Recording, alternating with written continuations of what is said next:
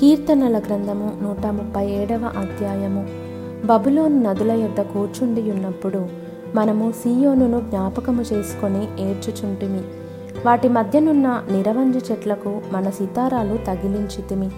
అచట మనలను చెరగొన్నవారు ఒక కీర్తన పాడుడి అనిరి.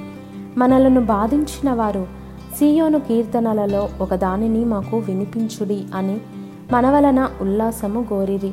అన్యుల దేశంలో ఎహోవా కీర్తనలు మనం ఎట్లు పాడదుము. ఎరుషలేమా నేను నిన్ను మర్చిన ఎడల నా కుడి చేయి తన నేర్పు మరచునుగాక. నేను నిన్ను జ్ఞాపకము చేసుకొనని ఎడల నా ముఖ్య సంతోషము కంటే నేను ఎరుషలేమును హెచ్చుగా ఎంచని ఎడల నా నాలుక నా అంగిటికి అంటుకొనుగాక ఎహోవా ఎదోము జనులు చేసినది జ్ఞాపకము చేసుకొనుము. ఎరుషలేము పాడైన దినమును జ్ఞాపకమునకు తెచ్చుకొనుము. దానిని నాశనము చేయుడి సమూల ధ్వంసము చేయుడి అని వారు చాటిరి గదా.